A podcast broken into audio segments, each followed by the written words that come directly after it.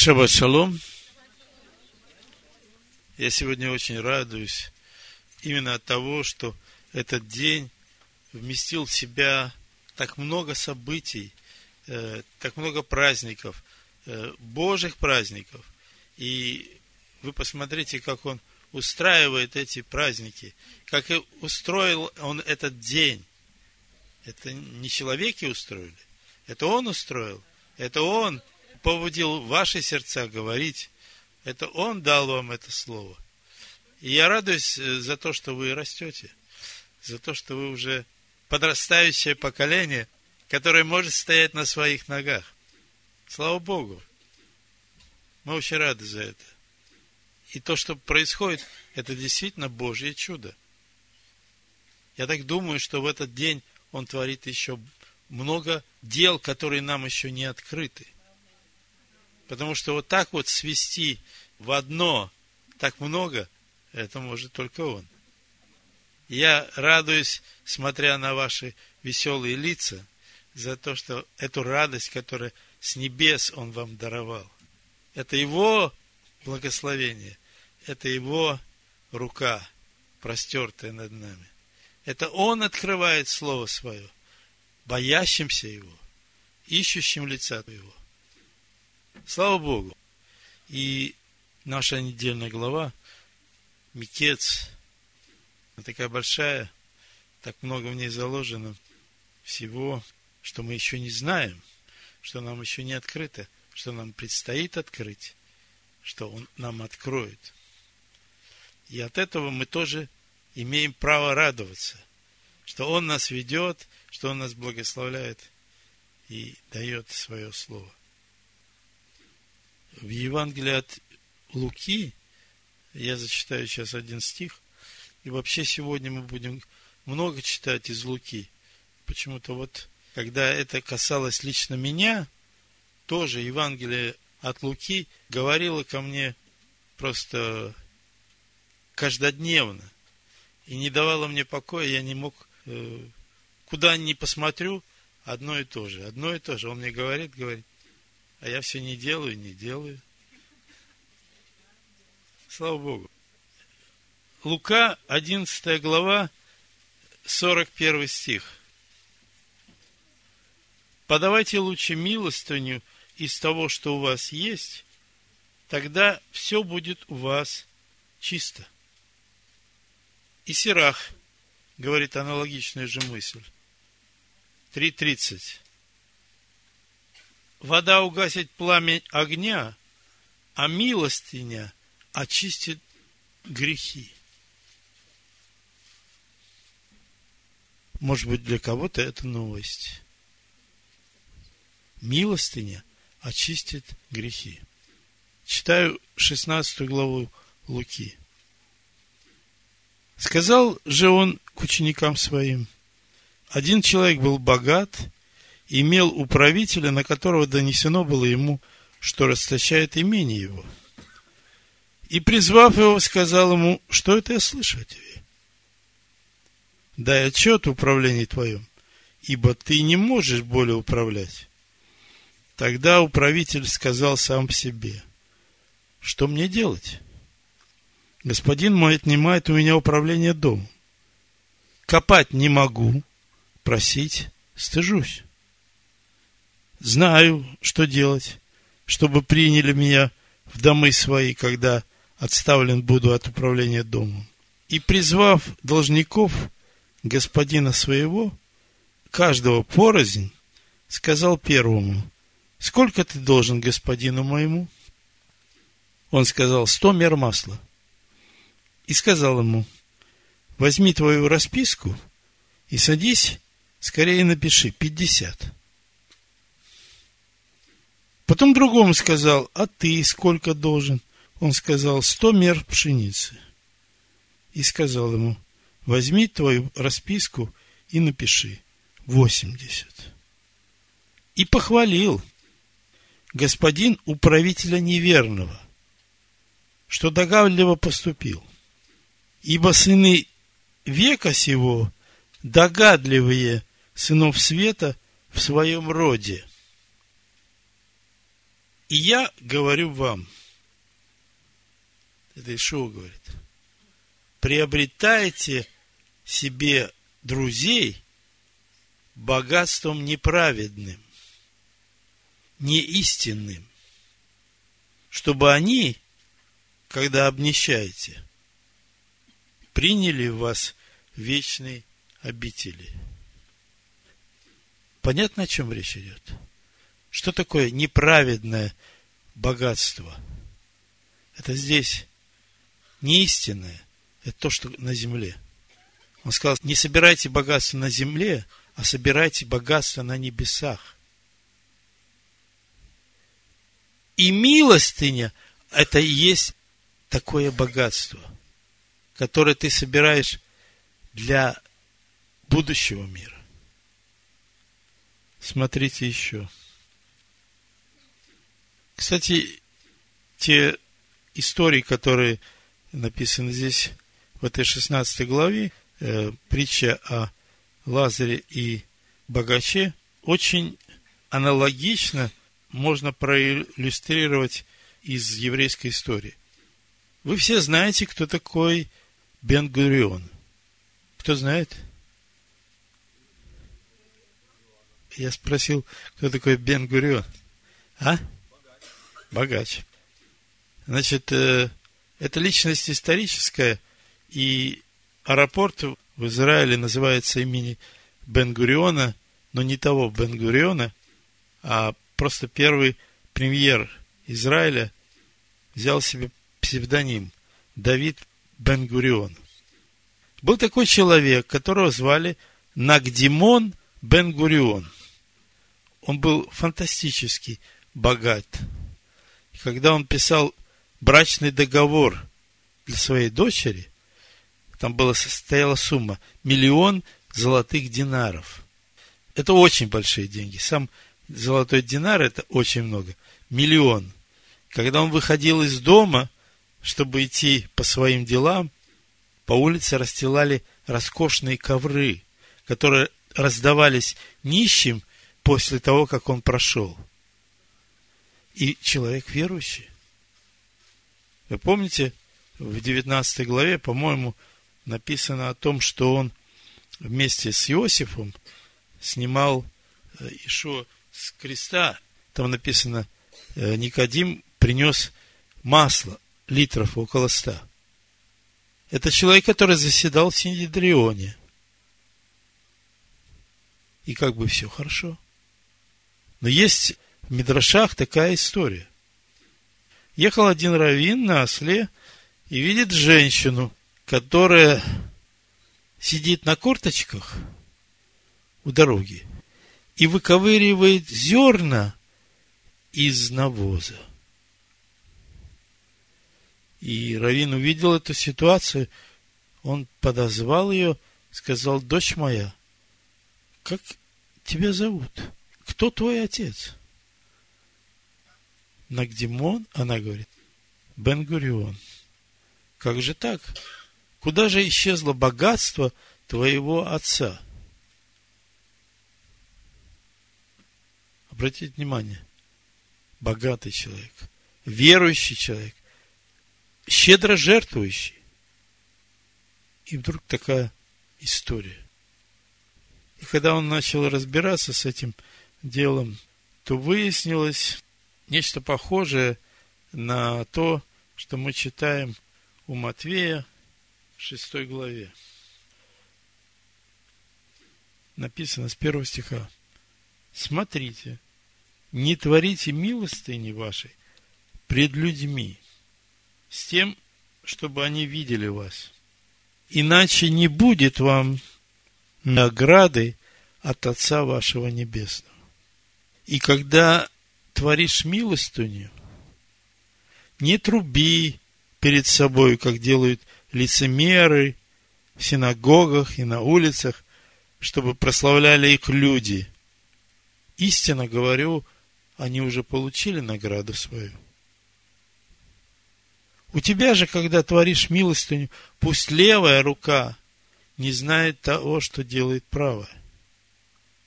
Чтобы милостыня твоя была в тайне, и Отец твой, видящий тайное воздаст тебе явно. Вот эта человеческая гордыня в нем победила, и именно из-за этого его потомки оказались в таком бедственном положении. О чем здесь говорится? О том, насколько это важно. Вот эти взаимоотношения, которые Бог заповедовал э, своему народу. Десятина, приношение, милостыня. Написано, подавайте лучше милостыню из того, что у вас есть. И тогда у вас все будет чисто. Милостыня очистит грехи. Вы же читали эти стихи? Просто пришло время, видимо, пришло время задуматься об этом серьезно. Расскажу вам еще одну историю. А, значит, был такой очень известный раввин из города Воложин, этот на Украине, по-моему. И к нему приходили люди, спрашивать у него совет. И однажды накрывали на стол, поставили посуду, и дети там баловались, кто-то зацепил за скатерть, и вся эта посуда рухнула. И все только «А!». Он говорит, не волнуйтесь, эта посуда не бьется. Его спросили, почему? Посуда, купленная на кошерные деньги, не бьется. Что такое кошерные деньги?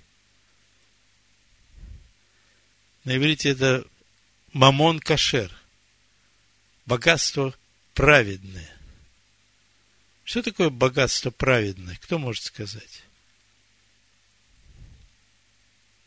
Есть богатство и неправедное. Даже честно заработан. Это тоже хорошо. Это даже еще лучше. Но вот э, богатство праведное – это богатство, с которого уплачена десятина. Все, что приходит в твой дом, у тебя есть заповедь. Вот эти деньги, эти э, десятины, они охраняют, как соль. Когда ты творишь добрые дела, все охраняется Всевышним. А когда десятина не уплачена, не охраняется. По слову не работает. Еврейские учителя учат такие вещи, что есть десятина минимальная то, что заповедано. Но лучшая десятина – это две. Одна пятая. Почему я начал об этом говорить в свете нашей недельной главы? Вы обратили внимание, что Иосиф, когда говорил фараону, он назвал эту цифру, и в 47 главе он дал заповедь такую. Значит, 47 глава Бытия, 24 стих, написано, когда будет жатва, давайте пятую часть фараону, и четыре части останутся вам на засеяние полей, на пропитание вам и тем, кто в домах ваших, и на пропитание детям вашим. А Амос, 8 глава, 11 стих, написал такие слова. Это то, что ожидает этот мир. Вот наступают дни, говорит Господь Бог, когда я пошлю на землю голод, но не голод хлеба, не жажду воды, но жажду слышания слов Господних. И тут сразу параллельно можно читать 25 главу Матвея о десяти девах. о тех девах, у которых было масло, и о тех, которых не было масла. Кто имел это, а кто не имел. У меня была в собственной жизни такая история. В принципе, у меня с десятиной все в порядке. И с приношениями тоже все в порядке. И с милостыней тоже все в порядке. Но один раз так получилось, деньги пришли ко мне неожиданно, и мне было нужно какое-то время, чтобы адаптировать свои мозги к тому, что с этого тоже надо платить десятину. И пока я думал, это было всего неделя. Они ушли. Ноги кто-то приделал. И я понял, откуда все это пришло. У меня очень много учил на эту тему. Много, как бы, практики было, конкретных вещей. И это было совершенно для меня неожиданно. Но слава Богу, слава Богу, что Он нас учит, пока еще есть время. Почему богатому трудно дать милостыню? Смотрите, один человек был очень богат и зарабатывал очень большие деньги. Наступил в его жизни момент, когда вдруг это все богатство куда-то исчезло. И он пришел советоваться, и его спросили, а сколько ты даешь в год? Он говорит, 2 миллиона долларов. Все такая пауза. У, 2 миллиона. А сколько ты зарабатываешь? Говорит, 100 миллионов. Слушай, так ты же десятину не дал. Но сама цифра давит человека. Я даю из моих денег. Разве все, что у тебя есть, это твое? Ведь он дает силы приобретать богатство. Что ты хвалишься, как будто не получил, когда ты все получил от него – Разве мы знаем все про себя?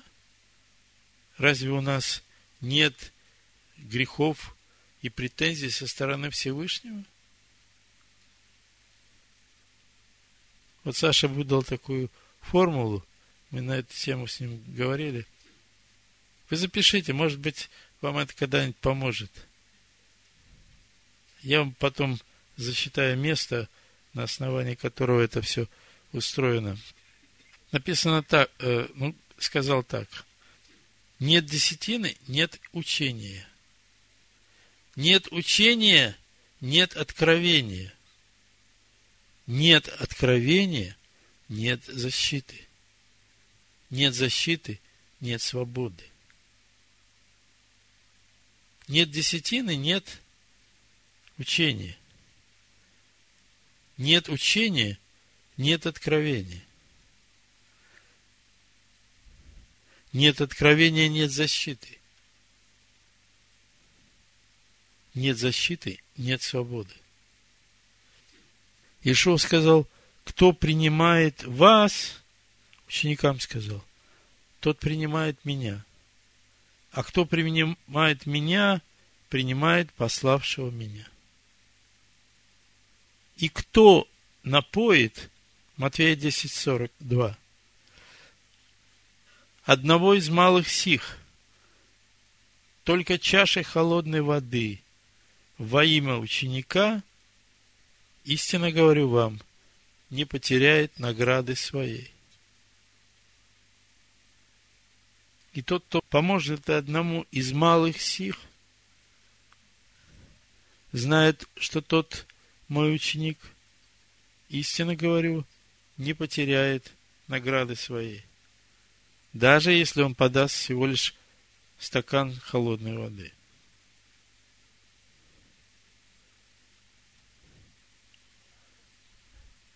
Вы читали наверняка э, из книги Деяний, там во многих главах об этом говорится, о том, что уверовавшие иудеи продавали свое имущество и раздавали каждому по нужде его. Знаете, да? Я вам все-таки зачитаю, чтобы было.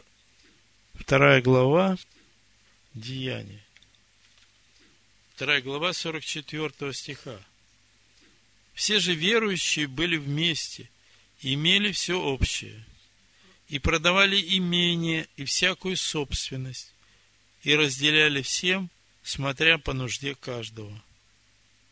И каждый день единодушно пребывали в храме, и, преломляя по домам хлеб, принимали пищу веселье и простоте сердца.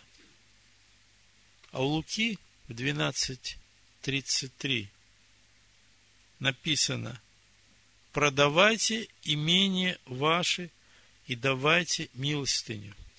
Приготовляйте себе влагалище, не ветшающее сокровище, не оскудевающее на небесах, куда вор не приближается и где моль не съедает. Это не говорит о том, что мы должны остаться без копейки. Это совсем не об этом. Речь идет о том, что если ты знаешь, что брат твой или сестра твоя нуждаются, то пусть твоя рука не будет сжата, чтобы не дать. Если у тебя есть то, что ты сейчас не пользуешься, то, что тебе сейчас не нужно, и ты видишь кого-то, кто нуждается, пусть рука твоя откроется для этого человека. Притча о богаче и бедном Лазаре. Был некоторый богач, одевался в парфиру и весон, и каждый день пиршествовал блистательно. Был также некоторый нищий именем Лазарь, который лежал у ворот его в струпьях и желал напитаться крошками, падающими со стола богача. Псы, приходя, лизали струпья его. Послушайте, был богатый человек, и у ворот его лежал нищий, нуждающийся. Где было его сердце? Он пиршествовал блистательно. Сердце его не открылось. И потом, когда умер нищий и был отнесен на лона Авраамова, умер и богач. И похоронили его. Обратите внимание на формулировку. Умер нищий и отнесен на лона Авраама. А богач его похоронили. Потому что кроме вот этого тела уже там ничего не было. И Ваде, будучи в муках, он поднял глаза свои, увидел Авраама и Лазаря на лоне его. И возопил и сказал отче Аврааме, умилосердись надо мной, и пошли Лазаря, чтобы он омочил конец перста своего в воде и прохладил язык мой, ибо я мучаюсь в пламени всем. Но Авраам сказал, чада, вспомни, что ты получил доброе в твоей жизни уже. А Лазарь злое. Ныне он здесь утешается, а ты страдаешь. Брат твой нуждался, брат твой искал помощи, сердце твое окаменело. И посмотрим, почему это приходит, почему это происходит. Дальше я читаю эту же притчу. Он сказал, прошу тебя, пошли Лазаря в дом отца моего, ибо у меня пять братьев. Вот там он понял, из, за что он там находится. Попав туда, он сразу все понял. Там, наверное, перед ним прошла вся картина его жизни. Ибо у меня пять братьев, пусть он засвидетельствует им, чтобы они не пришли в это место учения. То есть они тоже так живут. Пиршествуют блистательно, мимо проходит нищий, бедный, сердце не колышется. Авраам сказал, у них есть Моисей и пророки, пусть слушают их. Здесь все написано. Он же сказал, нет, отче Аврааме, но если кто из мертвых придет к ним, покаются. Авраам сказал ему, если Моисея и пророков не слушают, то если бы кто из мертвых воскрес, не поверят. Каменное сердце. Если вот есть что-то, с чего не уплачена десятина, вы знаете, я, я, наверное, за те может быть, 16 лет с небольшим, который существует община, наверное, раза три проповедовал о десятине. И всегда это были какие-то моменты, которые, в общем-то, не шли от меня. И вообще мы, в принципе, учим, но чтобы специально мы это не делаем. И вы знаете, что все это у нас несколько другого рода, чем в окружающих церквях. Но ну, вот так вот Бог положил на сердце в эту недельную главу Микец говорить о десятине и о милостине. Я сейчас прочитаю вам из Малахии то самое известное всем место. 3.6. Ибо я Господь, я не изменяюсь. Посему вы, сыны Иакова, не уничтожились. Со дней отцов ваших вы отступили от уставов моих и не соблюдаете их. Обратитесь ко мне, и я обращусь к вам, говорит Господь Саваоф. Вы скажете, как нам обратиться? Можно ли человеку обкрадывать Бога? А вы обкрадываете меня. Скажете, чем обкрадываем мы тебя? Десятиную приношениями. Проклятием вы прокляты, потому что вы, весь народ, обкрадываете меня. Принесите все десятины в дом хранилища, чтобы в доме моем была пища. И хотя в этом испытайте меня. Испытайте меня. Не открою ли я для вас отверстий небесных и не изолью ли на вас благословение – до избытка. Я для вас запрещу пожирающим истреблять у вас плоды земные. И виноградная лоза на поле у вас не лишится плодов своих, говорит Господь Савов. Он верный. Он никогда не меняется, но он верный. Это его имя. Он верный. И то, что он сказал, это да и аминь. И он тебе просто показывает, откуда приходит благословение. Я не проповедую об том, что проповедуют некоторые. Я просто читаю Писание и смотрю, что написано. Он сказал, испытай меня. Я никогда не меняюсь. Я верный. И он тебя учит, что есть богатство – праведное, есть богатство неправедное. Матвея, 25 глава. Царство Небесное подобно десяти девам, которые, взяв светильники свои, вышли навстречу жениху. Из них пять было мудрых и пять неразумных. Неразумные, взяв светильники свои, не взяли с собой масло. Мудрые же, со светильниками своими, взяли масло в сосудах своих. И как жених замедлил, то задремали все и уснули. Но в полночь раздался крик. Вот жених идет. выходите навстречу ему. Тогда все встали девы и поправили светильники свои. Неразумные же сказали мудрым, дайте нам вашего масла, потому что светильники наши гаснут.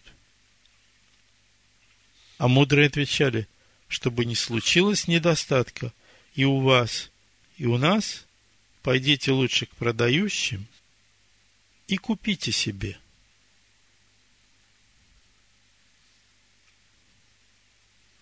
Когда же пошли покупать, пришел жених, и готовые вошли с ним на брачный пир.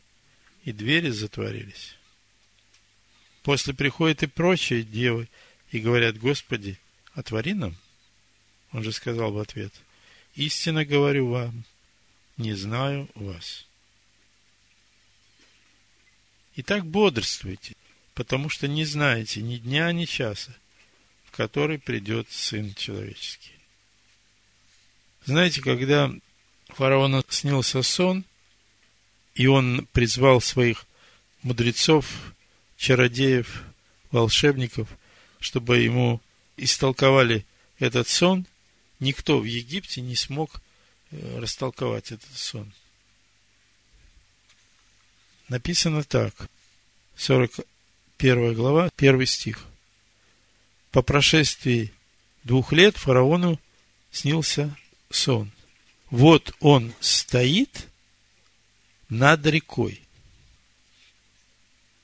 Даже фараон, называя себя наместником Бога, не мог себе помыслить, что он находится над рекой, выше Нила.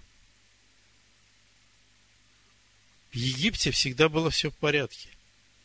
Нил всегда был полноводный, воды хватало, проблема урожая вообще не стояла. Посмотрите, фараон настолько не мог это помыслить себе, что когда он рассказывает это Иосифу, то он говорит, мне снилось, вот я стою на берегу реки. Ему сказали, что ты находишься над рекой, а он, говорит, видел себя находящимся на берегу. И поэтому э, его мудрецы предлагали всякие варианты истолкования снов, но никто из них не мог себе допустить, что в Египте будет голод. Это 41 глава начинается словами «Ваихи микец». Опять вот это слово. Он опять сделал, как хотел. Он повелел, и на Египет пришел голод. Но обратите внимание, что предлагает фараону Иосиф. Он предлагает поставить над землей египетской надзирателем и собирать семь лет изобилия, пятую часть земли. И пусть они берут всякий хлеб этих наступающих годов и соберут в городах хлеб под ведение фараона в пищу, и пусть стерегут. Здесь э, под словом хлеб два понятия. Пища и зерно. И в разных местах стоит другое еврейское слово. И написано, и пусть будет сия пища в запас для земли на семь лет голода, которые будут в земле египетской, чтобы земля не погибла от голода. И когда брали хлеб с крестьян, то написано было, соберут в городах хлеб под ведение фараона в пищу, и пускай берегут. И все вы думали, что просто специальные хранилища будут хранить этот хлеб, чтобы он не испортился у кого-то, чтобы всем было хорошо. И им, когда нужно будет, а отдадут обратно. Но когда начался голод, Иосиф отворил житницы и стал продавать хлеб египтянам. Как это называется? Исайя, 55 глава, написано, жаждущие – идите все к водам, даже и вы, у которых нет серебра, идите покупайте и ешьте. Идите покупайте без серебра, без платы вино и молоко. Для чего вам отвешивать серебро за то, что не хлеб, и трудовое свое за то, что не насыщает? Послушайте меня внимательно и вкушайте благо, и душа ваша да насладится туком. Преклоните ухо ваше и придите ко мне. Послушайте, и жива будет душа ваша. И дам вам завет вечный, неизменные милостыни, обещанные Давидом. Вот я дал его свидетелем для народов, вождем и наставником для народов. В заключение Лука, 12 глава, с 15 стиха. 16. И сказал им притчу. У одного богатого человека был хороший урожай в поле. И он рассуждал сам с собою. Что мне делать? Некуда мне собрать плодов моих. И сказал, вот что сделаю. Сломаю житницы мои и построю большие. И соберу туда весь хлеб мой и все добро мое. И скажу душе моей, душа, много добра лежит у тебя на многие годы, покойся, пей, веселись. Но Бог сказал ему, безумный, в сию ночь души твою возьмут у тебя, кому же достанется то, что ты заготовил? Так бывает с тем, кто собирает сокровища для себя, а не Бога богатеет. Амен. Amen. Amen. Amen.